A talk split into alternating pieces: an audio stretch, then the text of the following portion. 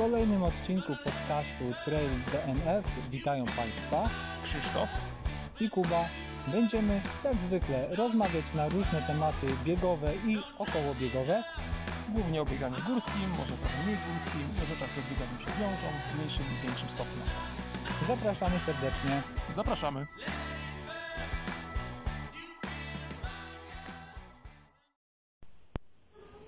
Witamy Państwa w jubileuszowym 11 odcinku podcastu Trail DNF. Cześć, niestety to znowu my. Yy, I na początek powiemy co u nas.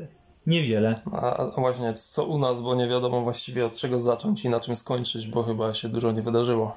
Yy, Przebiegliśmy górski maraton. Właśnie, przebiegliśmy górski maraton. Nie wiem jak wy, ale my mamy już jeden maraton tej jesieni za nami. Górski maraton. Górski maraton. To był, jak to się nazywało? Pierwszy yy, górski maraton Dziewiczej Góry. Nie, pierwszy. Kurka. Ale na pewno pierwszy. Pierwszy górski maraton niepodległości O tak. na imienia świętego Marcina na Dziewiczej Górze. Chyba Tak. taka była nazwa. Yy, czyli 8 kółek yy, m, trasy Dziewicza Góra biega w podpoznańskim Czerwonaku plus mała dokrętka. Tak Wyszło jest. 1150 metrów przewyższenia, więc myślę, że tak Mogło być. mogło być. I wyszło nawet nieźle, wydaje mi się. Przynajmniej mi weszło całkiem nieźle. No, ja bardzo cierpiałem na koniec, nie ukrywam. Yy, cóż zrobić, no nie mam już swoje lata, mam prawo No, taki, cierpieć. taki mamy klimat, takie są realia. Tak.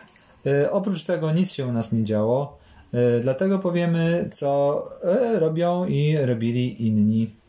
E, Bartek Przedwojewski wystąpił w fantastycznie zrealizowanym live'ie Salomona. Naprawdę byłem pod wrażeniem jakby poziomu realizacji.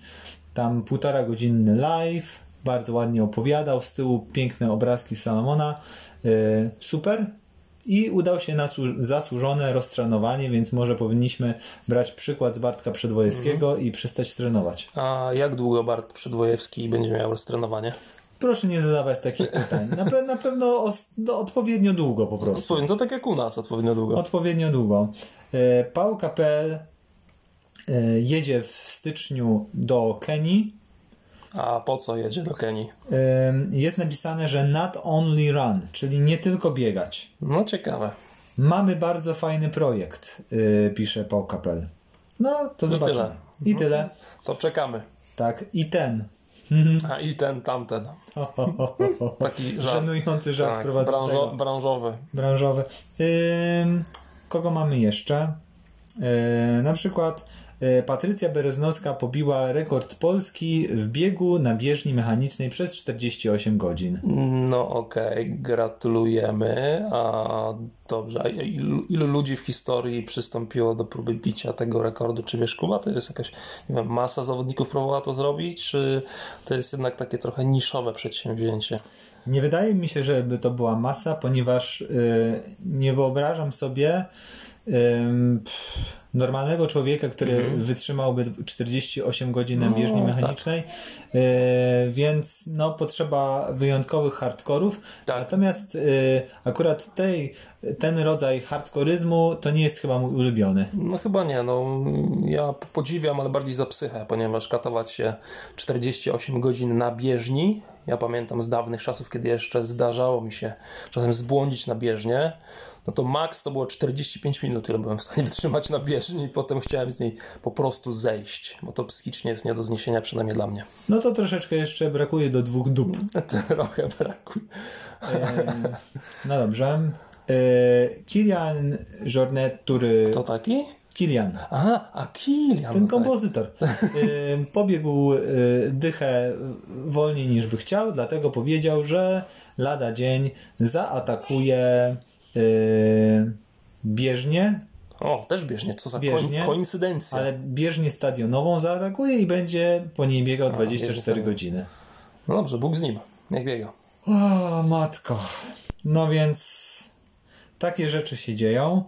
Em, a my o czym dzisiaj porozmawiamy? Jaki mamy temat numeru? o różnych rzeczach, ale mamy na przykład temat, nazwijmy to roboczo, ultramity albo biegackie mity, albo takie hasła, które wydają się prawdziwe, a nie do końca prawdą są. Obiektywną, mm. czy subiektywną prawdą. Bo cóż to jest prawda, mój drogi, cóż to jest prawda? Prawda, y, jak y, powiedział Arystoteles, jest to zgodność zdania z rzeczywistością. No Zdanie jest prawdziwe, jeżeli jest zgodne z rzeczywistością. I na tym możemy już kończyć nasz, nasz odcinek, bo mądrzej nie będzie. Dziękujemy bardzo. Do usłyszenia. 11. No Zosta zostajesz kotem odcinka. Do widzenia.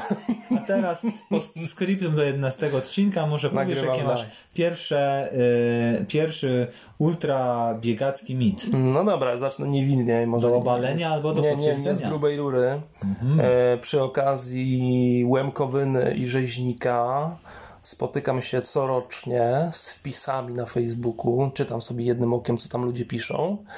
I dość często, nie przesadnie często, ale zdarza się, że czytam takie hasło błoto to jest to, co ultrasi lubią najbardziej wtedy się zastanawiam właściwie, no to po co biegać gdzieś tam wysoko po górach, wiesz, wylejmy ileś hektolitrów wody w dowolnym miejscu na jakimś rozgrzebanym kartoflisku, stadionie, bo, boisku do piłki nożnej rozgrzebanym przez dwie drużyny, które grały przed, nie wiem, przed, przed chwilą jakiś długi mecz z dogrywką, wylejmy tam wodę.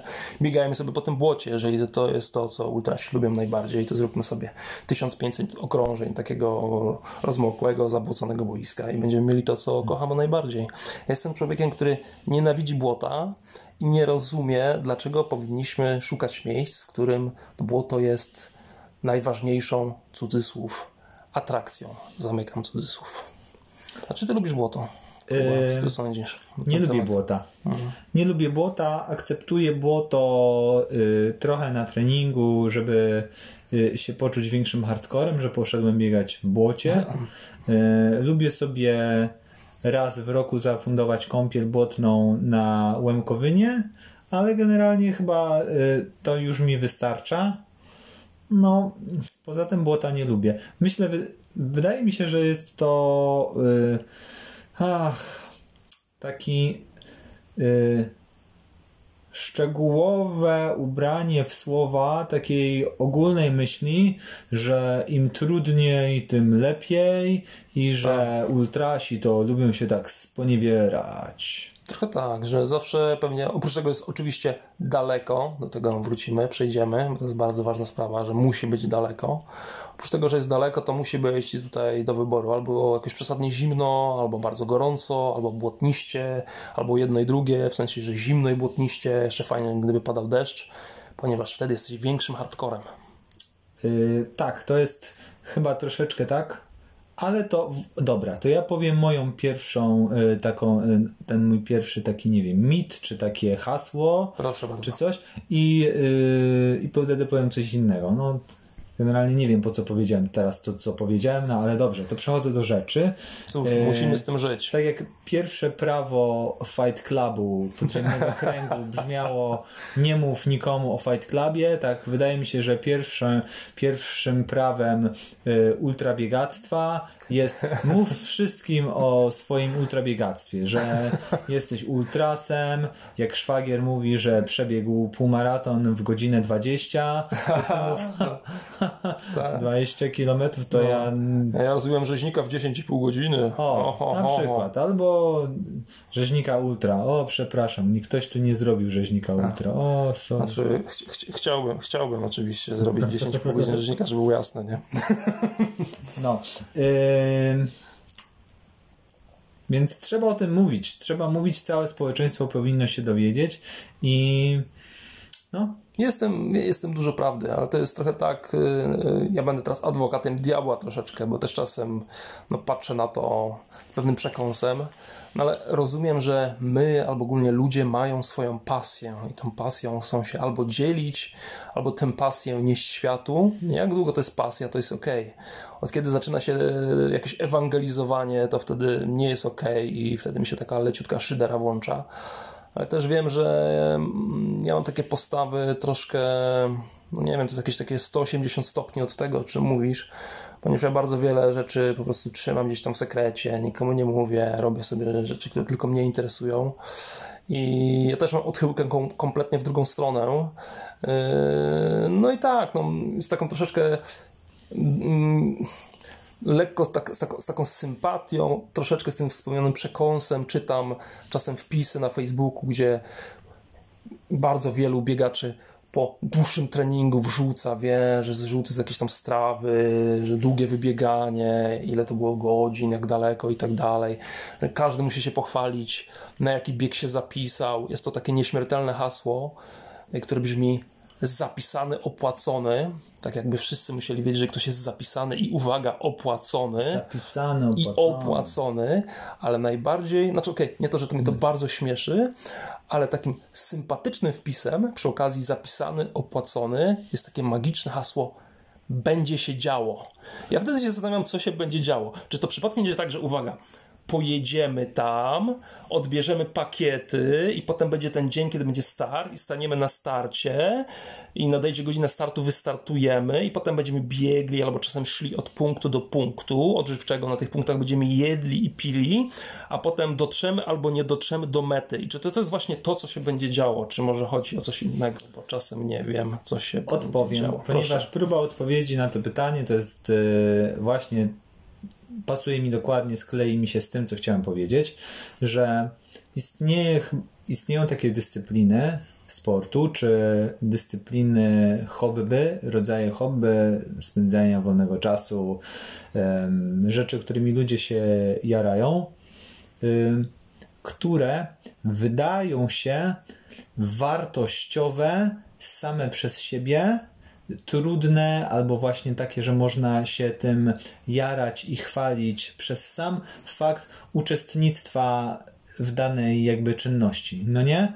Yy, I to właśnie bieganie ultra według mnie do takich dziedzin należy.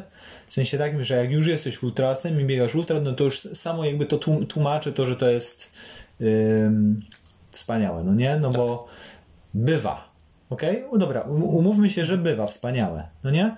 Ale jednocześnie umówmy się też, że na przykład yy, pokonanie 60 km po pagórach przy dobrej pogodzie, w miarę dobrej kondycji, w spacerowym tempie, to nie jest wielkie dokonanie ludzkie. Nie jest. To Zgadzam się. To może być wielkie dokonanie, na przykład yy, dla Twojego taty no nie? Tak. który jest już emerytem. Tak. I to może być wielkie dokonanie, na przykład yy, dla załóżmy yy, młodej matki po porodzie, która wraca do aktywności i wyznacza sobie taki cel i będzie to duża, duża rzecz, na przykład, bo nigdy, tak. nigdy tego nie przebiegła, no nie? Ale kiedy na przykład my, którzy, nie wiem, biegamy 10 lat ultra, yy, i biegliśmy, nie wiem, trudne zawody powyżej 100 km, czy jakieś tam, że była noc po drodze, albo jakieś góry, no nie? Nagle będziemy tak troszeczkę y, robić sobie dobrze z faktu, że na przykład ukończyliśmy w 15 godzin bieg na 60 km. No tak. No to, no, no nie. Nie, nie tędy droga.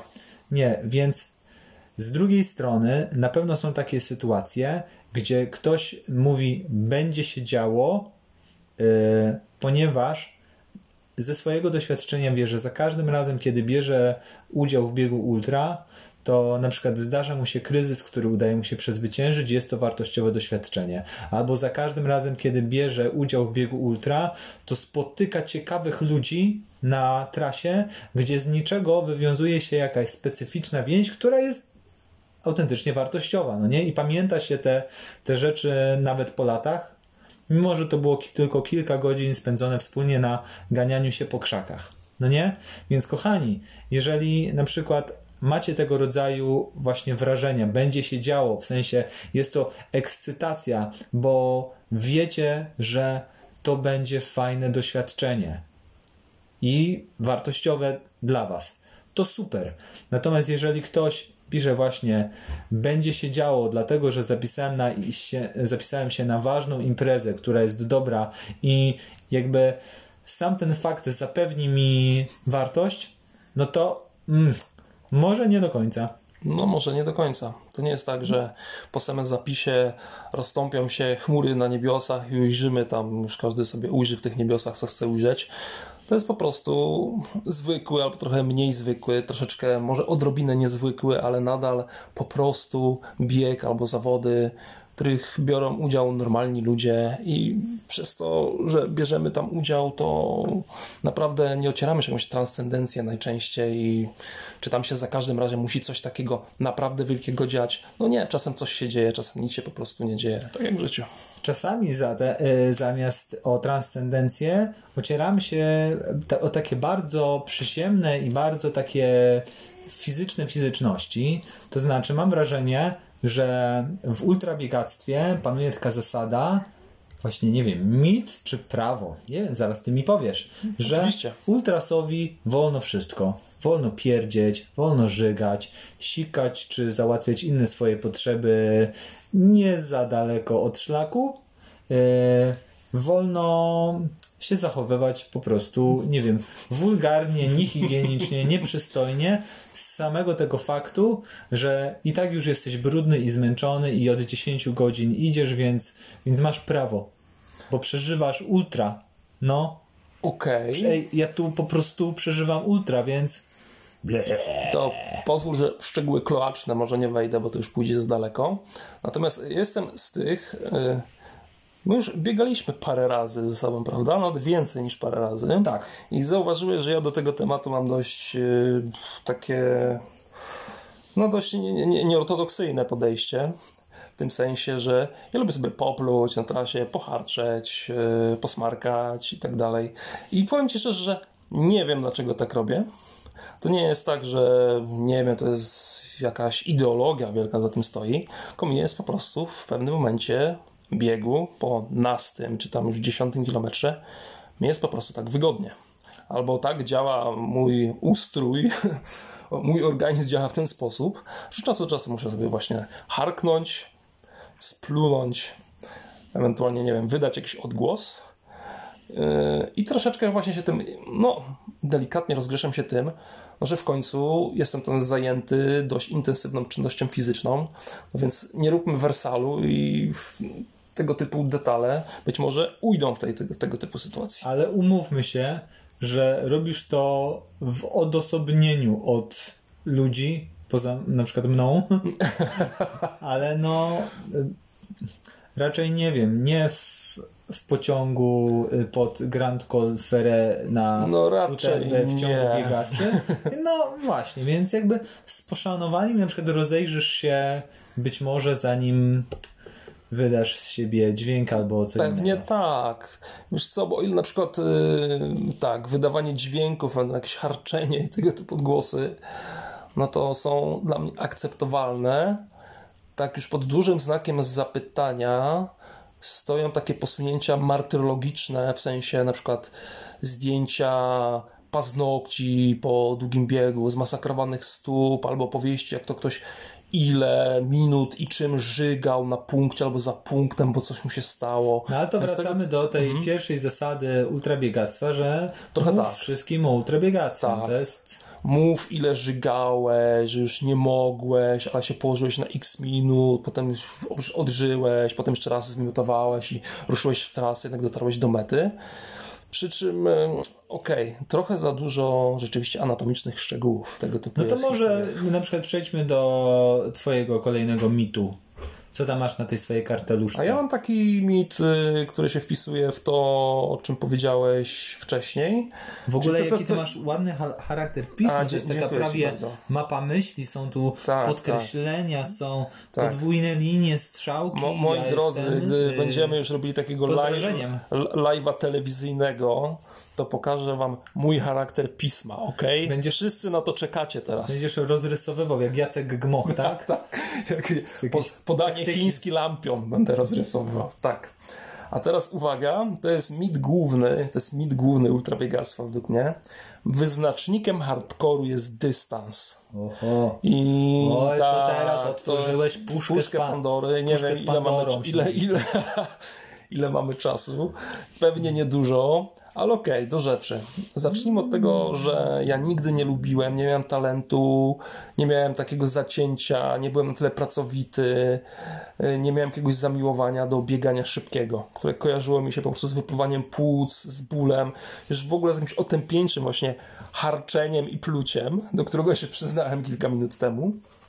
I bardzo podziwiam osoby, które potrafią wykonywać katorżniczy trening i biegać dychę, wiesz, tam wyszarpywać każde 30 sekund czy minuty na dychę i biegać tam 30 parę minut zbliżając się tam, schodząc poniżej na przykład 35 i tam poniżej jakieś robić kosmiczne wyniki na dychę.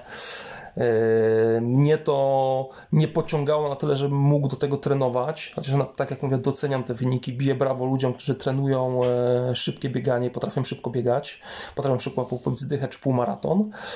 Yy, a w naszym ultrabiegactwie pojawiło się swego czasu takie zjawisko ucieczki w dystans. I to teraz, ok, nie chcę deprecjonować osiągnięć ludzi, którzy biegają bardzo daleko i też szybko, jak e, porównamy oczywiście czasy, w jakich to robią, czyli wszystkich bohaterów głównego szlaku Beskidzkiego, czy głównego łuku Karpat i tak dalej. No ale wiesz, dla takiego przeciętnego zjadacza chleba, dla przeciętnego Polaka, kiedy rzucisz, że o, wiesz, ciocio, tam UTMB 170 km w górach, albo udałem się dzisiaj e, do nieśmiertelnego internetu i wpisałem na pałę jakieś tam hasło, wrzuciłem do Google'a i wyskoczył mi artykuł z angielskiej gazety o gościu, jakimś Brytyjczyku, który przebiegł całą linię brzegową, e, całą linię brzegową, wiesz, Anglia, Szkocja i sobie wrócił do Londynu. Mm. E, Anglia, Anglia, Walia, Szkocja i wrócił. I sobie, wiesz, i było w, w, takim tonie, że tutaj facet się przygotowywał i tak dalej. To było 5000 mil, czyli przyjmiemy, że jedna mila lądowa to jest około tam 1,6 e, tak. kilometra, to jest około 8000 kilometrów. Facet był 8000 kilometrów i sobie myślę, kurde, ale gość. A potem doczytałem w czwarty artykułu, że zajęło mu to 10 miesięcy. Więc wziąłem kalkulator i wyszło mi, że facet dziennie robił 26 km. I okay, rób codziennie 26 km. Jeżeli to jest projekt solo, to też pewnie miał coś tam na plecach, miał coś tam na plecach, ale z drugiej strony wyobraź sobie, że masz cały dzień, nie wiem ile potrzebujesz snu, 6, 7, 8 godzin, a potem masz 16 godzin, które możesz przeznaczyć na posiłek i pokonywanie 26 km dziennie, nawet jakimś truchtem, Gallowayem. Ja nie wierzę, że on to biegł codziennie, więc pewnie sobie szedł. Więc ostatecznie robił to 10 miesięcy. I teraz jest pytanie, czy on jest hardcorem, czy kolesie, którzy piłują na, dechy, na dychę, próbują zejść poniżej 34 minut, robią 33 coś tam i po prostu wypływają dzień w dzień płuca w parku. I to nie jest codziennie bieganie, czy chodzenie x godzin, 26 km, tylko facet idzie do parku i piłuje na maksa do podłoga, na przykład trening 45 minut godzinę, po którym nie wiem, czołgając się na kolanach wraca do chaty i atakuje 34 minuty na dychę. Więc wydaje mi się, że to jest hardcore, a nie robienie 8000 km prawie w rok. Co ty na ten sądzisz? Y, sądzę, że ktokolwiek, kto może sobie wziąć 10 miesięcy urlopu od zarobkowej pracy i poświęcić to na obiegnięcie y, Wielkiej Brytanii linią brzegową dookoła, jest to hardcore, ale znowu jest to ten rodzaj hardkoryzmu, który niekoniecznie najbardziej mnie pociąga.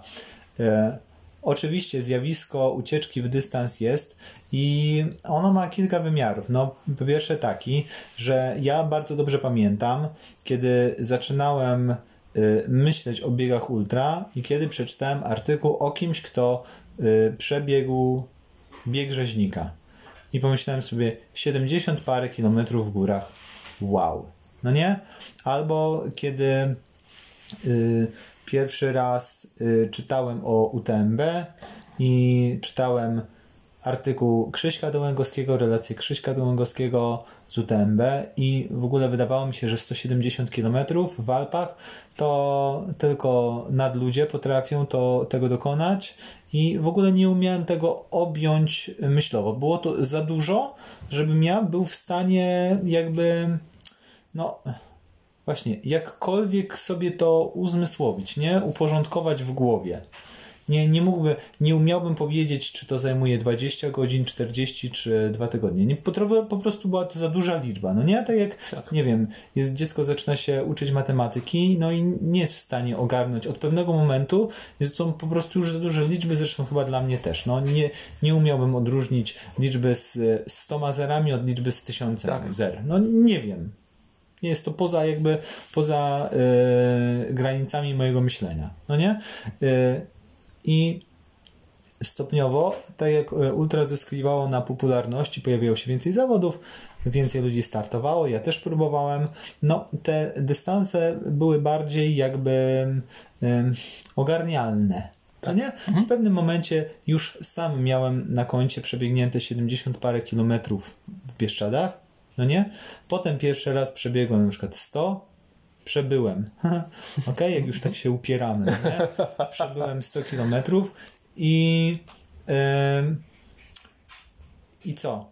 Czy to jakby stało się mniejszym osiągnięciem w momencie, kiedy dla mnie, kiedy e, dzielę to osiągnięcie nie z 100 osobami, mhm. tylko z tysiącem osób? No oczywiście, że nie. Natomiast jeżeli m, dla kogoś osiągnięcie e, to jest osiągnięcie jest wtedy, kiedy jest lepsze od osiągnięć innych ludzi, to wtedy już przestaje być osiągnięciem. Mhm. No nie? I teraz uwaga, bo jestem, jestem, tak jak się teraz jest ogólnie taka moda i trend, żeby powtarzać, nie porównuj się z innymi, mm-hmm. ty jesteś tylko tak. sobą i tak dalej. Otóż ja uważam, że porównywanie się to jest jedna rzecz, która odróżnia nas od, nie wiem, zwierząt, albo jest jedną z rzeczy, która stanowi o przewadze jakby ewolucyjnej ludzi, i porównywanie się po, pozwala nam uporządkować świat. Pozwala tak. nam poż- odróżnianie siebie od otoczenia tak. jako dziecko i tak dalej. Oczywiście. Jakieś hierarchizowanie więc po prostu, porówny- tak, szukanie miejsca swojego. Porównywanie się, robimy to codziennie i uważam, że nie ma, nie musi być w tym nic złego. No nie? Tak. Więc w porządku. Tylko teraz, jeżeli ktoś też, jeżeli ktoś mierzy swoją wartość w porównaniu z innymi, od ilu jestem lepszy, od ilu jestem gorszy, również uważam, że ma do tego prawo i nie ma w tym nic złego. Tylko teraz problem dla mnie pojawia się wtedy, kiedy załóżmy, yy, porównuję się z kimś yy, na dystansie maratonu, tak. no nie? I stwierdzam, że jestem na przykład yy, w 20 centylu no nie? Wyników. No. Mhm. Mniej więcej nie, czyli jeżeli w biegu startuje 100 y, osób, to jestem na 20 miejscu. Tak. No nie? A gdybym wystartował nie w maratonie, tylko w biegu na 100 km, tak. to przy tej samej formie sportowej byłbym w 10 centylu, ponieważ konkurencja jest mniejsza. Tak. Nie? Zgadzam I się. wtedy e, te dwa dokonania będą równorzędne sportowo. Jakby moja forma sportowa, mój poziom biegania będzie dokładnie taki sam. Tak. Natomiast na tle konkurencji w danej, e, w danej dyscyplinie, w danej konkurencji, przepraszam, e, będę się prezentował różnie. I teraz to jest taka troszeczkę takie śmierdzące jajo, taka tajemnica Poliszynela i takie coś, o czym y, niedobrze wspominać o tym, ale no, istnieje takie zjawisko, że część biegaczy, zdając sobie sprawę z tego, że nie zabłyśnie na przykład w maratonie, tak. albo dlatego, że zwyczajnie nie chce im się trenować, no nie? Y, wybiera właśnie ucieczkę w dystans, czyli porównywanie się y, w słabszej stawce zawodników tak. i nadawanie temu wartości tylko przez to, że jest to dłuższy dystans. Yy, no nie wiem, nie będziemy teraz nikogo gonić, no nie?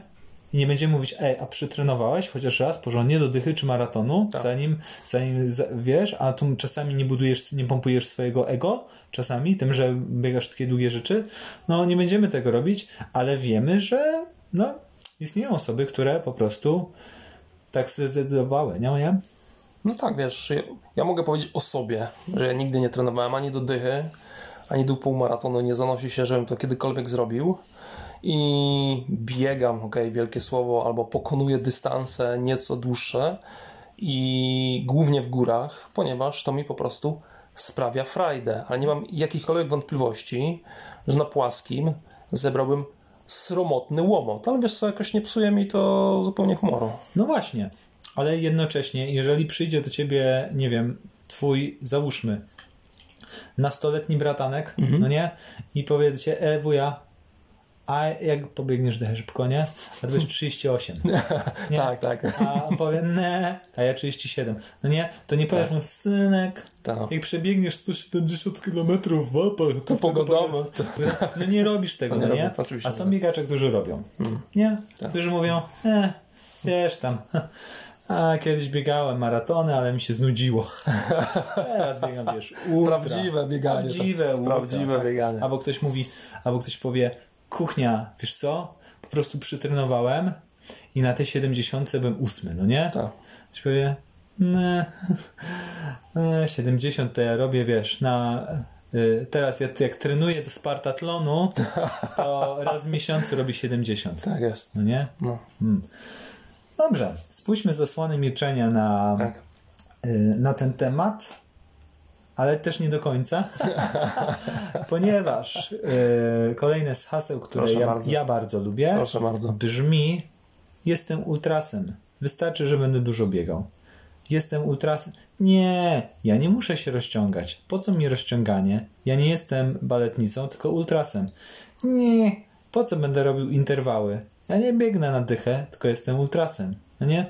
Nie, po co będę robił core albo szedł na siłkę? A ja tu, wiesz, ja muszę zrobić longa, back to back, 4 dni z rzędu po 30. To jest trening ultrasa.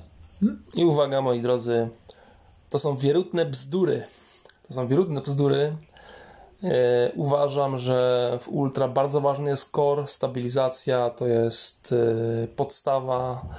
E, czasem mam wrażenie, że na dłuższych dystansach pojawia się taka tajemnicza, bajkowa postać, którą ja roboczo nazywam człowiekiem budyniem. To jest taka postać człowieka lekko złamanego w sobie, wiesz, ten korpus wisi, te ręce no, no zwisają. Widać, że nogi pracują, ale reszta ciała nie pracuje. No, przy czym fazy lotu już raczej nie ma. Fazy lotu już raczej nie ma. I prawda jest taka, według mnie oczywiście każdy ma swoją jakąś subiektywną prawdę, ale przede wszystkim w górach, e, na podejściach czy podbiegach, to sobie każdy już tam w sumieniu odpowie, czy podchodzi, czy podbiega, jak bardzo podbiega, jak bardzo podchodzi. Korpus, silny korpus, mięśnie brzucha to jest absolutna podstawa. I to, czy my pobiegniemy tam w miesiącu 20 czy 30 km mniej czy więcej, to nie ma żadnego znaczenia.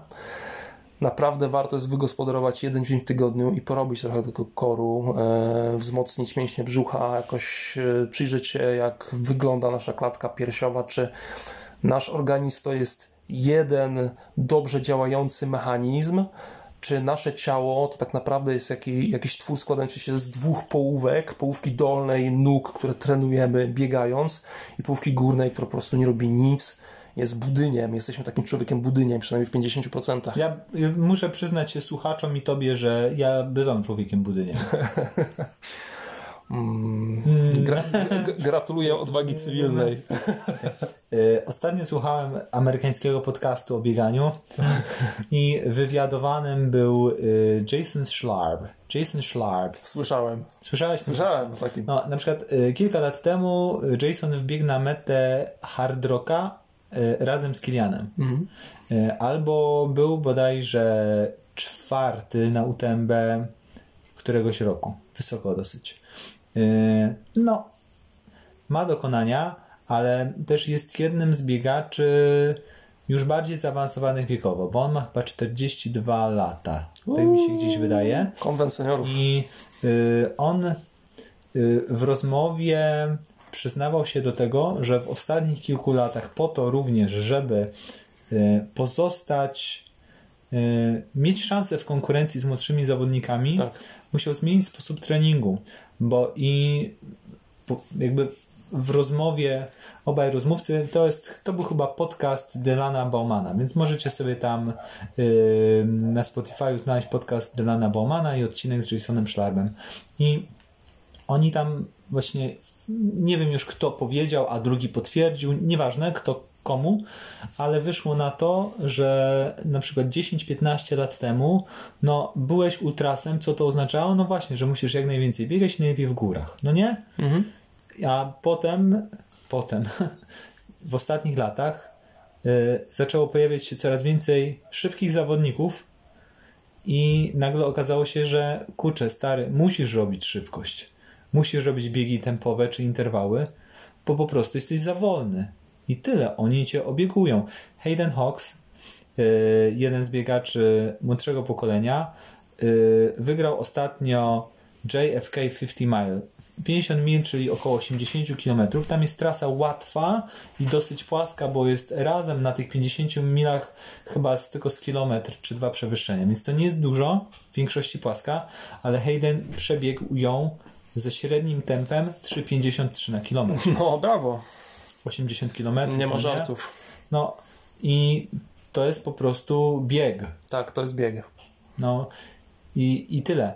Więc oczywiście zawsze można y, podnieść ten argument, że ok, to są zawodowcy, a my jesteśmy amatorami, że mamy trochę inne ciało, trochę inne cele i tak dalej, ale y, już abstrahując od samych super prędkości i podiów, no ogromną różnicę robią ćwiczenia siłowe, ćwiczenia tak. sprawnościowe, czy też ćwiczenia mobilności, e, takie, które zwiększają naszą ekonomikę ruchu. Tak. I no, widzi się to, to, to w momencie, kiedy zacznie się to robić. No nie? Także ma, jest taka presja, presja strawy, presja tych, presja tych wszystkich serwisów, a ile ty zrobiłeś w, w tygodniu, bo ja 120, no, a ja tylko 90, to znaczy, tak. że jedną trzecią mniej, to może powinienem jeszcze trochę przedłużyć, no nie? Ale wiesz, to, są, to są liczby, które niczego na, na, na dłuższą metę nie mówią. Oczywiście, że nie jaka mówią. Jaka jest jakość tego treningu? To I właśnie do tego zmierzam, że ja wiem po sobie, ponieważ ja po prostu lubię biegać. Nie lubię za bardzo trenować, ale lubię biegać. Plus mam coś takiego, że ponieważ mam pracę i rodzinę, no to yy, nie mam aż tak bardzo dużo czasu na, na trening i sporo biegania realizuję biegnąc do pracy czy z pracy. I siłą rzeczy y, bardzo często te biegi to są biegi w pierwszym zakresie, to jest y, świński trucht i tyle, no nie? Ale jeżeli ten świński trucht uskuteczniam pra prawie codziennie lub codziennie, to wychodzi z tego dużo kilometrów, przy czym, uwaga, wychodzi z tego na tyle dużo kilometrów i na tyle jakby to obciążenie z tygodnia na tydzień się, się, się kumuluje i jest, że jest mi trudno zrobić mocniejszy trening, no nie? Albo jeżeli na przykład biegam codziennie, jest czwartek albo piątek, to ja rano biegnąc do pracy, no czuję, że jest mhm. ciężko, no nie? Tak że ta sylwetka jest taka trochę golumowa, no nie? Mhm. Taki jestem trochę skór, przykurczony. Tak, taki a, przygarbiony, złamany lekko. Tak, a wystarczy, że czasami z różnych względów nie mogę pobiegać przez kilka dni i mnie strasznie to wkurza, bo nie mogę pobiegać, no nie? Tak miałem teraz, ostatnio, w piątek, sobota, niedziela, po prostu bieganie było niemożliwe, no nie? strasznie chciałem zrobić długi trening, strasznie chciałem zrobić trening e, taki na orientację, ale nie dałem rady. No nie? Po czym w poniedziałek, e, co mamy dzisiaj? Nagrywamy to we wtorek, czyli wczoraj. Wczoraj, tak. wczoraj biegłem do pracy i okazało się, że mam tempo o pół minuty szybsze mhm. niż zwykle przez sam fakt, że nogi odpoczęły. Tak. Więc nie ma się co dziwić, drodzy ultrasi, że nie macie chęci, czy nie odczuwacie siły potrzebnej do zrobienia mocnego treningu, bo jesteście po prostu zatuptani, zamuleni. Zamuleni. Yy, więc to, co Krzychu mówi, no to ja mogę tylko potwierdzić własnym przykładem, przykładem innych biegaczy, których opowieści słyszałem. Yy, przykładem dobrych rad trenerskich, że czasami warto zrezygnować z jednego czy drugiego treningu biegowego, zrobić trening na rowerze, który nie będzie obciążał stawów, albo zrobić trening e, uzupełniający w postaci siłowni czy czegoś innego, a nogi potem do biegania będą świeższe i wtedy można zrobić trening jakościowy biegowy i nagle się okaże, że jesteśmy w innym miejscu biegowo. Co się stało? Mimo tego, że biegasz mniej. Krzychu kiwa głową. Kiwam głową. To, masz... to, to, będzie widać w telewizji, kiedy będziemy już mieli live'a telewizyjnego, to będzie widać, jak kiwam głową. To już jest drugi powód, żebyśmy się przedstawili na obraz. Oprócz tego, że będę mógł pokazać mój charakter pisma, to będzie widać, jak kiwam głową. Tak. Przy czym y, chciałem troszeczkę utemperować Twoje zapędy, bo póki co nadal czekamy, aż jakiś browar zgłosi się żeby by stać się mecenasem po prostu chociażby jednego odcinka. Ja bardzo proszę, tak? Bo ja piję herbatę z termosu. No, jakby bądźmy poważni. Tutaj to nie są dobre warunki do, do takiej porządnej, takiej biegackiej nawiki. Kuba chciałby, żeby podcast zawierał lokowanie produktu, ale Ja- nie ma czego lokować na razie. Tak, a ja bym bardzo chętnie chciał ulokować produkt jakiegoś browaru w swoim żołądku, także bardzo proszę. Y, czy masz jeszcze coś na swojej karteczce? Wiesz co, mam, ale zastanawiam się, czy to nie będzie typowa ultrasowa zamuła. E, Taki temat, który w tle się pojawiał, e, to bieganie ultra, czy my tak naprawdę biegamy, czy trochę, wiesz, jeżeli jest długi, dłu- są długie wyścigi gdzieś pod 100 km czy więcej, czy my to biegniemy, czy tak sobie chodzimy, galowejujemy, czy tak biegamy, bie, bie, biegniemy, odpoczywamy, śpimy i tak dalej. To każdy w swoim sumieniu sobie odpowie na to, czy tak naprawdę biega, czy cudzysłów biega. Yy, może na zakończenie moich mitów taki fajny mit, nie tylko ultra, ale ogólnie mit biegacki, że bieganie zawsze jest fajne. Niezależnie od okoliczności, niezależnie od tego, gdzie się znajdujemy, w jakim czasie, bieganie zawsze jest fajne. I tutaj przypomina mi się moja nieśmiertelna przygoda na oficjalnym rzeźniku Ultra w 2016, kiedy tam pojechałem i dzień przed startem zmieniono trasę. Ja byłem bardzo rozczarowany. Pamiętam te gorączkowe rozmowy przy odbieraniu pakietów i tam było kilka takich grupek. Grupka rozczarowana, do której ja należałem.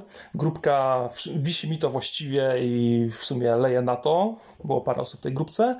I była grupka nastawiona entuzjastycznie do biegania, która twierdziła, że cytat, w końcu przyjechaliśmy tutaj biegać, więc nieważna jest trasa, będziemy biegać. Ja się zastanawiałem, czy kurczę, naprawdę chodzi o to, żebym jechał przez pół Polski albo przez trzy czwarte Polski, żeby biec trasą, yy, w ramach której z lasów biegnę może na 15 minut, a tak będę przez 100 km tłukł się po prostu po jakimś lesie.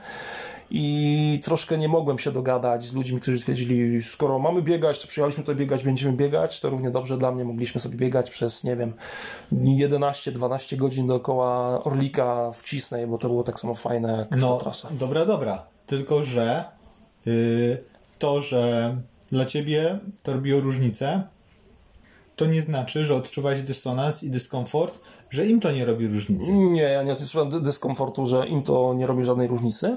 Natomiast dla mnie jest to mit, że bieganie jest zawsze fajne, ponieważ bieganie potrafi być w pewnych okolicznościach e, bardzo taką nużącą czynnością, obciążającą i psychicznie, i fizycznie. No, ja powiem tylko tyle, że jest, y, jest w okolicy, taki tutaj podkręcam już troszeczkę, tak balansuję na krawędzi, ale w sumie wisi mi to, jest w okolicy taki bloger, Tak, ciekawe. jest specjalistą od motywujących tekstów, no nie? Niemożliwe. I, y, wrzuca bez przerwy takie, wiesz, nie ma takiego, wiesz, problemu, jakiego nie da się wybiegać. tak, wystarczy wyjść tam i wszystko będzie dobrze. Pierwszy No, problem z brzegu kolana cię bolą stary, no to nie wiem, czy to się da wybiegać. No ale dobra, już I nie, do, oczy- nie oczywiście, dopieprzajmy się do tak szczegółów. jak, tak jak e, rozwinięcie tak, tego Trail DNF naszego podcastu, nazwę naszego podcastu brzmi, że dwóch nudnych frustratów. Oczywiście można to zwalać na frustrację, że teraz my jesteśmy sfrustrowani i nas bieganie nie cieszy. Nienawidzimy ogóle- świata w Tak, ogóle. nienawidzimy świata i ludzi i w ogóle powinniśmy już nie biegać, Tak. ani nie robić podcastu. No, to, to przede wszystkim.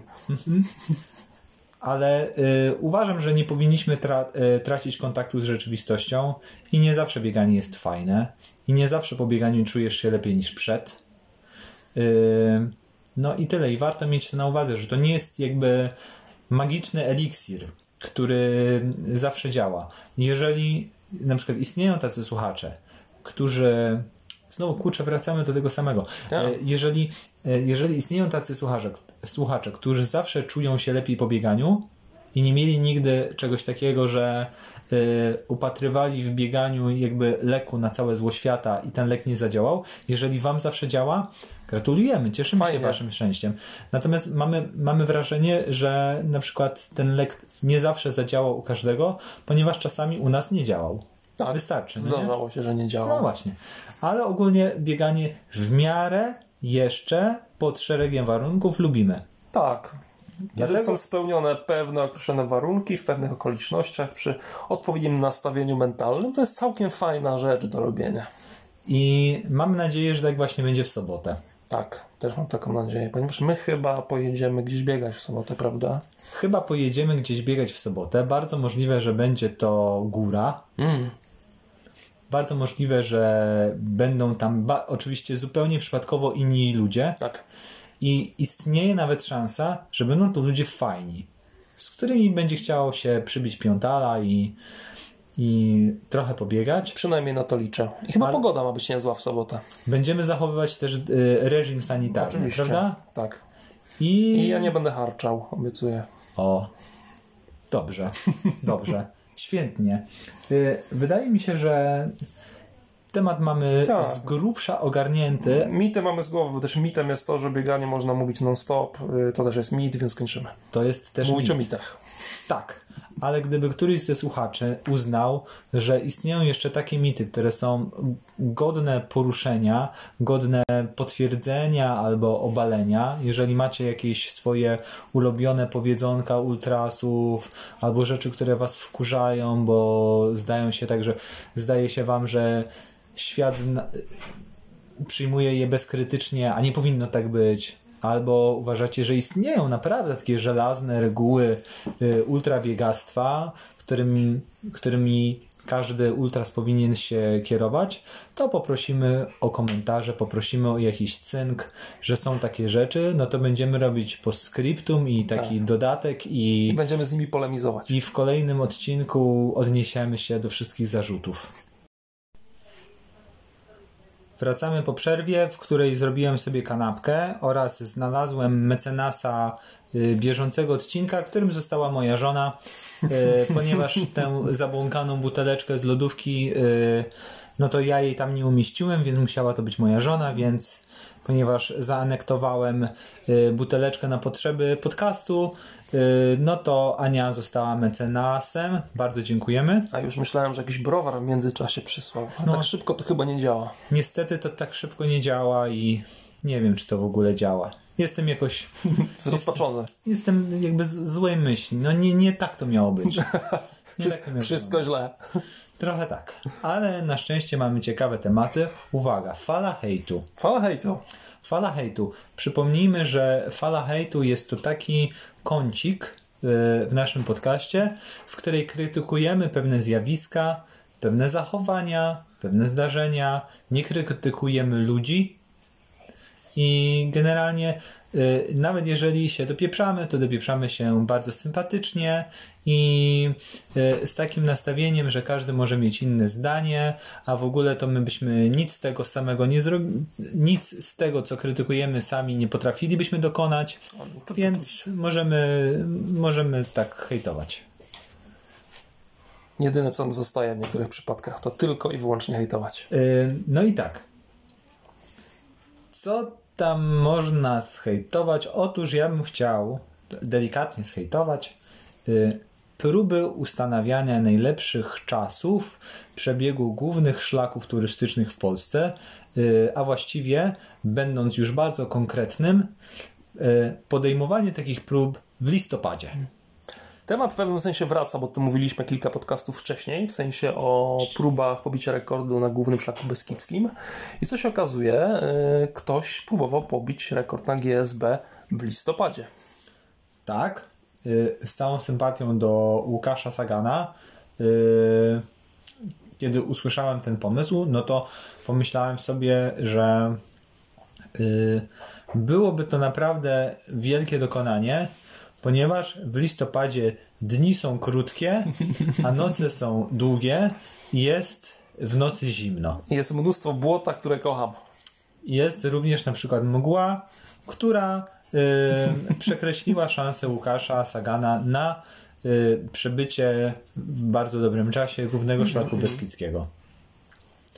I hmm, y, o tyle, o ile mi jakby oczywiście zawsze jest nam po ludzku, nie wiem, y, żal, że ktoś chciał coś zrobić, a mu się nie udało. No, trochę to jest szkoda, jakby, jakby proste, no nie? Tak. Ale jak sobie pomyślę, że y, zawodnik rusza y, w noc w Beskidzie y, bez dokładnego traka, tylko na podstawie traka sporząd- sporządzonego na przykład na mapie turystycznej, a nie y, ściągniętego od kogoś, kto to faktycznie przebiegł y, i bez współtowarzysza, który będzie pomagał mu nawigować y, w nocy, no to i no, przerywa próbę, ponieważ y, nie potrafi odnaleźć y, drogi we mgle, jakby to nie jest za, y, żaden zarzut, bo ja bym tego też nie potrafił. Po prostu w tych warunkach wszystko wygląda dokładnie tak samo.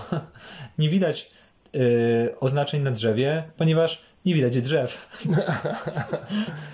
Y, nie do końca wiadomo, którędy biec, bo szlak sporządzony na podstawie teoretycznego przebiegu, który jest zapisany w, w serwisach internetowych, nie pokrywa się z rzeczywistością, o czym wiemy, ponieważ mówi, pisze i opowiada o tym każdy, kto próbował y, przebyć GSB czy GSS, czyli główny szlak sudecki y, i ustanowić jakiś tam najlepszy czas. No po prostu miejscami te te, te zapisy są nieaktualne, warianty nie pokrywają się z mapą, no różne rzeczy się dzieją.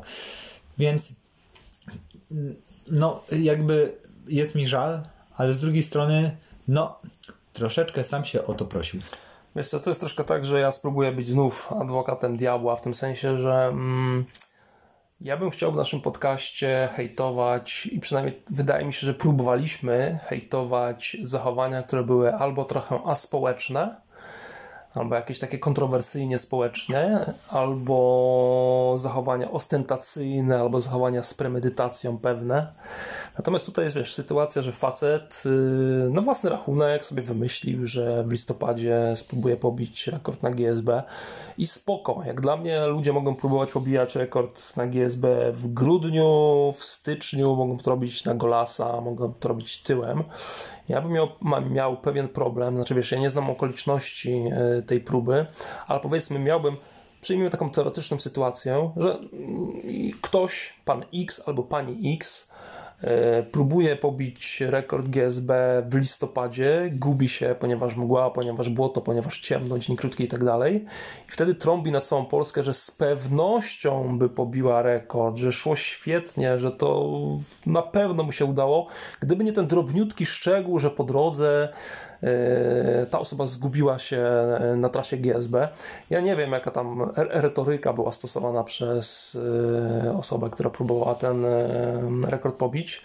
Jak długo to nie było jakieś ostentacyjne, jak długo to nie było robione z premedytacją, jak długo tam nie była robiona jakaś ideologia, tak na dobrą sprawę ja nie mam z tym wielkiego problemu i tutaj trudno jest y, no tak hejtować prawdziwie po hejtersku, ale zgadzam nie, się no, z tobą, zgadzam, oczywiście, ale zgadzam się z tobą, właśnie, zgadzam się z tobą. ktoś pójdzie mhm. do Łukasza Sagana powie, że powie, tam gnoimy. Kuba Krause, oczernia cię publicznie w internecie, nie? A to są jakieś krotochwile. Ale ja się tak zgadzam z tobą po prostu, takie... że w czerwcu i w lipcu dzień jest dłuższy. Nie ma tyle błota i lepiej widać. No i cóż, i to jest właściwie chyba podsumowanie dzisiejszego kącika hejterskiego. Dlaczego, dlaczego jest to i w ogóle, w ogóle pojawia się to troszeczkę w fali hejtu? No dlatego, że jeżeli bardzo dobry zawodnik ogłasza, że będzie podejmował yy, wyprawę na główny szlak Beskidzki, czy główny szlak Sudecki, bo jeszcze do niego dojdziemy. Przepraszam. Proszę. Odbiło mi się browarem. Yy, ale ultrasowi wszystko wolno. Oczywiście, że Nie tak. powinienem nawet jakby tego blokować, tylko powinienem dać pust jakby yy, tak. dwutlenkowi węgla. Yy, no więc, wracając do sprawy, yy, jeżeli bardzo dobry zawodnik ogłasza taki zamiar, to ja jako kibic mam prawo przypuszczać, że robi to nie bez kozery, tylko planuje no, wyczyn sportowy poniekąd tak? słusznie. Tak. Jeżeli ktoś planuje wyczyn sportowy, wiedząc na przykład jak rekord jest wyśrubowany, mm. że w tym roku y, Roman Ficek i Rafał Kot wykręcili świetne czasy na GSB. To zadaje sobie trud przeanalizowania sytuacji. To jakby chociażby jakby z szacunku dla, yy, dla tego jakby rekordu, czy dla tego wyczynu, no podejmuje się takie, takiej, takiej, takiej próby, takiego wyzwania w możliwie najlepszych warunkach. No w listopadzie nie ma najlepszych możliwych no, warunków. Są raczej gorsze z możliwych. Zgadza się. Podobnie jak na głównym szlaku sudeckim, który zaatakował Rafał Kot. I no, również i z jakim efektem? Z takim efektem, że przerwał próbę y, po około 300 km, czy jeszcze A, zostało co tam się stało? Y, wyobraź sobie, że miał trudności nawigacyjne w nocy we mgle. Niemożliwe. A jednak. Nieprawdopodobne. Tak. I jakby no, nie było nic strasznie złego. Poczekaj, albo, albo miał problemy z żołądkiem? A no to troszkę Kurka. historia. Właśnie teraz, żebym czegoś nie namieszał. Ale No nie, dobrze, kontrowersje będą. Tak, będą kontrowersje.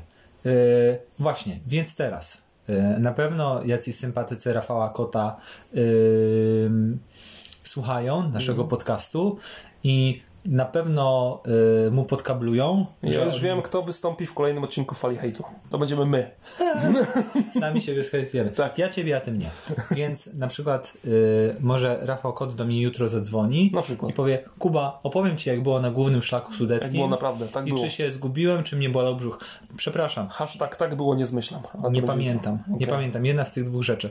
Ale to nie o to chodzi, żeby teraz y, hejtować Rafała Kota y, za to, że nie udało mu się y, wykręcić FKT na Mhm. GSS, tylko chodzi o to, że słuchałem y, wywiadu z Rafałem Kotem chyba u Kamila Nowakowskiego, czyli w Black Hat Ultra po tym wyczynie na głównym szlaku beskidzkim i Rafał sam przyznał, że y, jest jeszcze czas do urwania z tego jego rekordu. No nie? Tylko, że y, jedna z rzeczy, która go zaskoczyła podczas, podczas tej próby, to było to, jak bardzo tempo spada w nocy. Okej. Ze względu na fakt, że jest noc, że jest ciemno, że trzeba bardziej nawigować, no nie? Tak. I że jeżeli będzie chciał znowu przymierzyć się do złamania 100 godzin, Tak. czy tam też pojawia się liczba 96, no bo t- 4 doby, no nie? Y, więc jeżeli miałby starać się urwać jeszcze z tego czasu, to na pewno wybrałby termin, w którym y, dzień jest dłuższy. No nie? I być może y, zaraz powiemy, no tak, ale główny szlak Beskidzki to jedno, główny szlak Sudecki to drugie, ale jeżeli ktoś w wywiadzie po dopiero co ukończonej, fantastycznej y, próbie FKT na głównym szlaku Beskidzkim mówi, że następnym razem wolałby, żeby było więcej dnia, a nie nocy, po czym po dwóch czy trzech tygodniach po dwóch czy trzech tygodniach rusza na y, główny szlak sudecki, gdzie ma Tak. jeszcze godzinę mniej Tak. dnia, no to znowu, w momencie, kiedy się nie udaje, no nie, to ja mówię, no stary, no sam sobie jesteś winien. Nie? Tak, tak. No wiesz, du- dużo tu dla mnie zmienia to, czy naprawdę bohaterowie naszych teraz dywagacji jakoś użalają się nad sobą, czy wiesz, wygrażają pięścią w kierunku rzeczywistości, czy po prostu przyjmują wyrok losu albo wyciągają wnioski, nie robią z tego tragedii i spróbują to zrobić na przykład w czerwcu albo w lipcu. Tyle. Wiesz co? Nie użalają się nad sobą, absolutnie. I y, to są fajni goście. I świetni biegacze. I właśnie dlatego ja jako kibic chciałbym, żeby kiedy oni ruszają, no nie, to żebym ja widział od A do Z, że to jest kurka na poważnie. Że to nie jest... A, I że sami spróbuję, sobie nogi nie podkładają. Może, może się uda, a jak się nie uda, nie uda, to przynajmniej będzie super przygoda i doświadczenie. Tylko bym chciał, że jak już ruszają i mówią, że ruszają, to ja bym chciał trzymać kciuki, bo wiem, że to jest ten moment, kiedy naprawdę ja powinienem tam kierować swoją uwagę. Natomiast kiedy jest listopadowa noc i mgła, no to ja kieruję swoją uwagę ku herbatce. Nie? Chyba tyle, jeśli chodzi o falę hejtu. To jest chyba dobra puenta. długo się już wylewa, a może niepotrzebnie. Hate stop. Skoro już mówimy o listopadzie, krótkich y, dniach, długich nocach, zimnie, to może, żeby z tego podcastu płynęła jakakolwiek nauka, Jaka, żeby tutaj było jakikolwiek walor merytoryczny, Edukacyjny.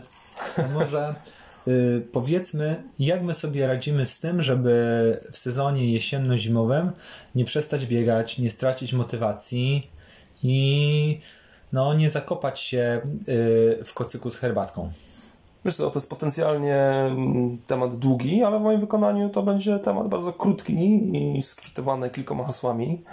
Otóż ja nie mam żadnego problemu z tym, żeby wyjść na bieganie w miesiącach chłodniejszych i ciemniejszych, ponieważ po pierwsze, e, ja nienawidzę upału i po takim treningu letnim mam wrażenie, że wracam do chaty, gdy mnie ktoś pobił, po starciu z kliczką troszeczkę.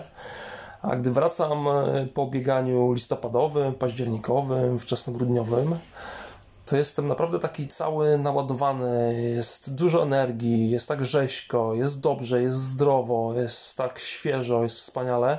Oczywiście najtrudniejszym etapem tego trenowania jesiennego to jest wyjście z domu. I to jest taki piękny moment, proszę mhm. bardzo, przepraszam. Tak, proszę. Tak, ponieważ jak już słuchacze na pewno nas znają, ja jestem taki bardzo amerykański, jestem taki trochę coachingowy po prostu staram się być modny i trendy. To teraz e, okay. wchodzę w buty takiego właśnie Próbuj. E, coacha trenera i e, mówi się, albo nie wiem, można zacząć, że amerykańscy naukowcy dowiedli, że najczęstszą przyczyną niewykonania treningu jest to sam fakt, że nie wyszło się z domu na trening. Tak. I to brzmi troszeczkę banalnie, jak ktoś sobie pomyśli, ale co to za głupota w ogóle, o co chodzi? No nie? To chodzi nie jest głupota, to, moi drodzy. Chodzi o to, że jak już się wyjdzie na trening, to... Bez sensu wracać. To trochę bez sensu wracać, albo okazuje się, że jest dużo łatwiej niż się wydawało, tak. że najtrudniejsze było spojrzenie za okno, po spojrzeniu za okno uświadomieniu sobie na przykład, że jest zimno, wieje i pada i szaro, buro i ponuro, żeby się jednak ubrać i wyjść. A tak. potem już jakoś się jakoś było. No nie? Lepiej czy gorzej, ale z przewagą lepiej. Dobra, to krok w bok może jeszcze. Ja też mhm. kiedyś przypadkowo zupełnie otarłem się o mądrości jakiegoś takiego lifestyle'owego coacha, który trochę gadał głupoty o, nie wiem, pieniądzach, życiu, rozwoju i tych wszystkich takich głupotach, które ja nie do końca wierzę. On był, tak, był Amerykaninem i on e, rzucił takiego jednego lifehacka dotyczącego porannego wchodzenia na sport albo na siłownię, czyli do tak zwanego gymu amerykańskiego. I ludzie go pytali, ty słuchaj, jak to robisz, że rano wstajesz i wychodzisz na tą siłkę, czy na ten sport? Jego lifehack brzmiał, nie zostawiaj sprzętu sportowego gdzieś daleko poza zasięgiem wzroku w szafie i tak dalej. Wszystko ma leżeć obok, cie, obok ciebie w łóżku, tak żebyś ty budząc widział, że to jest i nie, nie, nie dawał sobie wymówki, e, ja muszę to wyciągnąć, nie muszę tego mhm. szukać. Nie, ty tego nie szukasz, ty to masz, wstajesz, masz buty, masz sprzęt, masz odzież, wychodzisz, robisz sport, masz z głowy.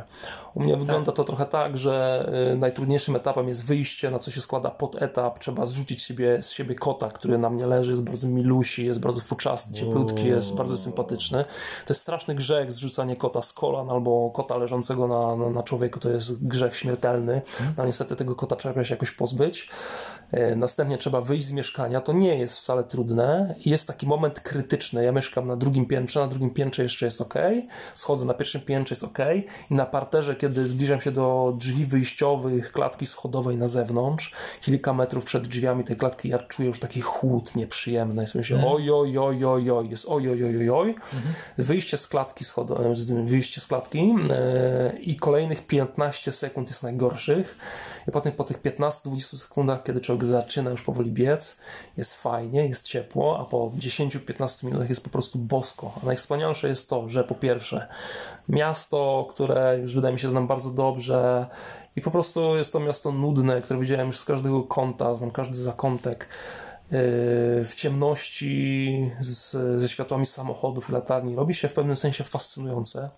Po drugie, ja nie spotykam prawie nikogo, ponieważ idę sobie pobiegać do e, lasku dębińskiego i gdybyście kiedyś występowali w Milionerach i padło takie pytanie, który lasek w Poznaniu e, charakteryzuje się tym, że różnorodność gatunkowa odpowiada najbardziej lasowi naturalnemu, to jest lasek dębiński. To jest tak, tak, tak, taka podpowiedź z mojej strony. Poruszyłeś już 10 rzeczy. Ja każdą chciałbym tutaj jakby skomentować. Podbić. dobrze, to ja już zmierzam do, zmierzam do końca. Ale już zaczynam zapominać. Dobrze, i potem jestem sam w tym lasku dębińskim i słuchajcie, biegam sobie po liściach, mam czołówkę i w krzakach i między drzewami widzę ślepia jakichś stworów, są to stwory mniejsze, większe, jakieś jelenio, sarno podobne, jakieś liso podobne, błyskają e, złote oczy zwierząt, e, szumią e, liście, szumi wiatr, ja biegnę po liściach, jest ciemno, świecę sobie czołówą, jestem absolutnie sam w tym lasku, nie wiem, biegam sobie godzinę, godzinę 15, wracam do chaty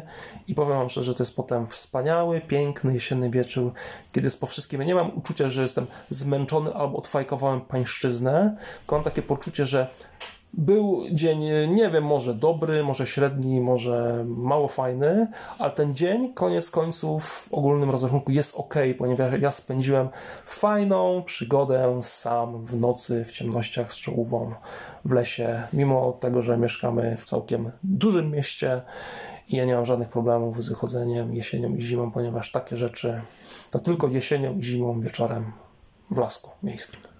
I tyle. O rany. Była to wypowiedź przydługa. Była wypowiedź przydługa. A żeby Ale... było trochę wiedzy, to 7 stopni. Dla mnie 7 stopni to jest granica, y, przy której zrzucam krótkie portki i zakładam dłuższe. Kiedy już jest tak powiedzmy 6,5, to wychodzę w dłuższych portkach. A gdy jest 7 albo więcej, to biegam w krótkich. Jeszcze y, tutaj muszę troszeczkę Krzycha usprawiedliwić, bo, bo widziałem po prostu, że on wszedł w taki troszeczkę trans. On wtedy najpierw zaczyna mówić głośniej, no nie? A potem zaczyna mówić coraz ciszej, oddalać się od mikrofonu. W telewizji to będzie widać. I zagłębiać się jakby taki swój biegacki świat, tak. więc to był taki tutaj... Mój biegacki świat. Mój biegowy trans, taki tak. chwilowy. Okej, okay, to teraz ja skomentuję. To teraz ty. Yy, po pierwsze, tak, to jest bardzo dobry yy, mhm.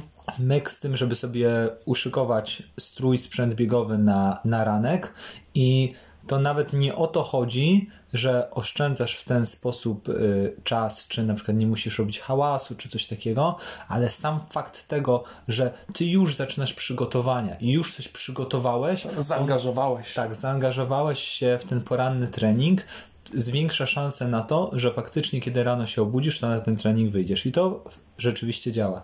To jest pierwsza rzecz. Y, druga jest taka, Yy, o której zapomniałem. Może możesz wystartować w milionerach teraz. Mówię, znasz odpowiedź na przynajmniej jedno pytanie dotyczące Lasku Dębińskiego. Tak. Yy, kolejna rzecz jest yy, taka, że paradoksalnie troszeczkę, kiedy myślimy o tym, że listopadowy znój, szaruga i taka ogólna nuda i szarość, brak zróżnicowania, brak kolorów i tak dalej, brak światła słonecznego, mhm. że to będzie nuda i będzie głupio, to można się zaskoczyć. W sensie takim, że ten inny zestaw okoliczności pogodowych, no, inny wygląd miasta i tak dalej, potrafi nam dostarczyć atrakcji. Tak. Innych atrakcji niż te, do których jesteśmy przyzwyczajeni, ale jednak będą to atrakcje, atrakcje bodźce, czy coś, co jak wrócimy z treningu, to myślimy sobie, o kurczę, fajny był ten czas mhm. właśnie ze względu na to, na to czy na to. Trochę na końcu odstraszyłeś na przykład yy, żeńską część yy, słuchaczy, Czym? słuchaczki. Czymże? Tak? Nie żeńska część słuchaczy, tylko słuchaczki odstraszyłeś tym, że jesteś w lasku sam i widzisz ślepia. A nie, no przecież to jest super. No, za, zaraz zawołam tutaj jedną ze słuchaczek z, z pokoju obok i zapytam, czy bieganie w pociemku w lasku, w którym jesteś sam i widzenie ślepiów jest super. Powie, że nie. Więc dla każdego coś miłego. Okay. Można również mie- no biegać w miejscach, no które są ja dobrze oświetlone. lojalnie ostrzegam, że bieganie nawet w lasku miejskim, w całkiem sporym mieście, grozi spotkaniem zwierza. I to dość często. To jest prawdą. O czym ja chciałem jeszcze powiedzieć? Yy, o tym, że z tym wychodzę. Aha, jest jeszcze taki drugi sposób. Yy, taka strategia dotycząca niechcenia wyjścia na trening. Yy, ja, to, ja tego sam nie wymyśliłem, ale słyszałem to wiele razy z różnych źródeł, że jeżeli masz w planach trening, co do którego nie masz przekonania, czy chcecie się go odbyć, to zrób tak przebierz się i wyjdź na 5 minut. I założenie jest takie: jeżeli po 5 minutach stwierdzisz, nie, jednak mi się nie chce, to wracasz do chaty i absolutnie nie masz żadnego poczucia winy. Yy, I automatycznie to jest znak, tak, masz natychmiast spadać do chaty, no nie? Natomiast jeżeli po 5 minutach okaże się, że chcesz dalej biegać, no to dalej biegasz, no nie? I jakby wynik jest taki, że o wiele częściej zdarzy się, że jednak po tych pięciu minutach powiesz sobie, o spoko, to już jest ok, mogę biegać dalej. A nawet jeśli się nie zdarzy, to z założenia nie będzie to porażka, tylko jest już powiedziane na wstępie, że jeżeli wyjdziesz i po pięciu minutach ci się nie będzie chciało, to nie ma problemu i wracasz. No nie? Więc nie ma czegoś takiego, że miałem wyjść, a nie wyszedłem. Ci, którzy oglądają nas z telewizji, widzą, że kiwam głową. Kurczę, to mnie zbyło z pantały strasznie. Yy, co mamy jeszcze? Aha. Jesienią i zimą należy się odpowiednio ubrać. I teraz, yy, drodzy słuchacze, odpowiedni ubiór to jest ubiór odpowiedni dla ciebie. Tak. Ponieważ kiedy Krzychu mówi o 7 stopniach i tym, że on zmienia wtedy gacie z krótkich na długie, to moje nogi już się w tym momencie pocą i jest im niedobrze, ponieważ ja biegam w krótkich gaciach mniej więcej do minus 5. Tak jak na górę zakładam wtedy cztery warstwy yy, rękawów, tak nadal mam krótkie spodenki, ponieważ jest mi w ich o wiele wygodniej i mi nogi po prostu tak nie marzną. Więc to jest czasami zabawne, kiedy biegam y, z moją żoną, że ona ma długie spodnie, ja mam krótkie, ale ona ma jeden długi rękaw, Ta. a ja mam y, koszulkę, bluzę grubą i na to wiatrówkę, rękawiczki i czapkę. Więc y, musicie po prostu sprawdzić, jaki ubiór daje wam komfort termiczny. Musi to być tak, że w momencie, kiedy wychodzicie, o tym też Krzychu mówił, bo to jest bardzo charakterystyczne. Tak, kiedy się wychodzi, czuje się chłód. I tak powinno być. Ponieważ podczas treningu, podczas wysiłku fizycznego organizm produkuje bardzo dużą ilość ciepła, która kompensuje to uczucie chłodu. Powstaje takie uczucie komfortu. Tylko żeby tego uczucia komfortu na treningu y, doświadczyć, to na początku musi wam być zimno. Jeżeli wychodzicie i jest wam ciepło, to znaczy, że jesteście ubrani za Wiedzcie, grubo. że coś się dzieje. Tak. I po pół godzinie y, będziecie spoceni, no nie będzie dobrze. Y, ale to, ile warstw, jaka długość y, na górę, na, na dół, czy czapka, rękawiczki, Polecamy metodę prób i błędów. Dokładnie tak. Kolejnym elementem, według mnie ważnym, jest y, bezpieczeństwo y, w bieganiu jesienno-zimowym. I oczywiście zaraz tutaj jakiś hardcore, "O, ho, ho, tam bezpieczeństwo, co tam. No, Jolo. Jolo. Ym, Nie będziemy w ogóle e, ruszać teraz z tematu biegania w górach wie, Tak. jesienią i zimą, bo to jest za gruby temat na końcówkę tego odcinka. E, Ja bym chciał tylko powiedzieć, że nie ma e, żadnej żenady w tym, że ktoś się zastanawia nad bezpieczeństwem. No. Nad sensem biegania w, w terenie nieoświetlonym, czy na przykład poboczem drogi. Niestety tak nawet jeśli mamy jakby zaufanie do własnych y, umiejętności, do własnej oceny sytuacji i tak dalej, własnego rozumu, to należy stosować zasadę ograniczonego zaufania y, wobec innych ludzi. I dlatego w sytuacji, kiedy na przykład jest ciemno, powinniśmy mieć jakieś źródło światła, powinniśmy mieć elementy odblaskowe, ponieważ ym, no, zderzenie z samochodem czy z rowerem będzie miało gorsze skutki dla nas biegaczy niż dla tej drugiej strony. Y, Również y, to się tyczy w większej mierze biegaczek, ale myślę, że biegacze też. Y, Powinniśmy zadbać o, mm, spróbować zadbać o bezpieczeństwo. Czyli na przykład jesienią i zimą będę w mniejszym stopniu używał słuchawek. Jeżeli biegam y, w, miejscu, gdzie nie ma ludzi, to raczej podaruję sobie muzykę. Będę starał się być bardziej wrażliwym na, na, na sygnały dochodzące y, bez przestrzeni dookoła mnie. Y, Zawsze warto być troszeczkę zbyt ostrożnym niż trochę z, za mało ostrożnym. Nie wiem, czy tu masz cokolwiek do dodania. Ja mam tylko tyle do dodania, że o wiele bardziej boję się w miejscu, które jest niby oświetlone i w którym jest sporo ludzi. Jest to miejsce, to jest takie rondo skrzyżowanie w mojej dzielnicy, gdzie nie ma świateł, jest przejście dla pieszych. I tam jedzie mnóstwo samochodów. Kiedy ja wychodzę biegać, jest już ciemno i tam się boję, że kiedyś ktoś mnie nie zauważy na tych pasach. To tam z dwa razy się zdarzyło, że ktoś tak już hamował dość ostro i zatrzymał się dość blisko e, moich kończyn dolnych. Ja tam się boję bardzo, a gdy w, le w lesie, w tym lasku miejskim jestem sam, to oczywiście jest taka atmosfera dosyć no, pe- pewnego napięcia w pewnym sensie, ale zawsze sobie mówię, że w końcu no, jestem w miarę wysportowanym facetem, yy, w takim jeszcze no, niespróchniałym wieku i to bardziej ludzie mnie powinni się bać niż ja kogoś, więc tam się czuję trochę bezpieczniej niż na tych przejściach dla pieszych, ale oczywiście to nic nie znaczy i każdy musi ocenić e, ryzyko i warunki, w jakich biega. Każdy sobie powinien odpowiedzieć na pytanie, co jest bezpieczne, a co jest niebezpieczne. No ja się na przykład czasami trochę Ciebie boję, tak, to prawda. Mnie się boisz. Tak, Okej. tak, tak. Jesteś, bywasz groźny. Bywam groźny i dlatego robisz ze mną post- podcast. Tak, dokładnie. No, trzeba jakby e, oswoić swój strach Rozumiem. i Wychodzisz ze strefy swojego komfortu, robiąc ze mną Tak. post podcast. Podczas tego Wspaniale. podcastu non-stop wychodzę ze strefy swojego komfortu. E, Mam nadzieję, że to się przełoży na wyniki w sporcie. O, tak Boże.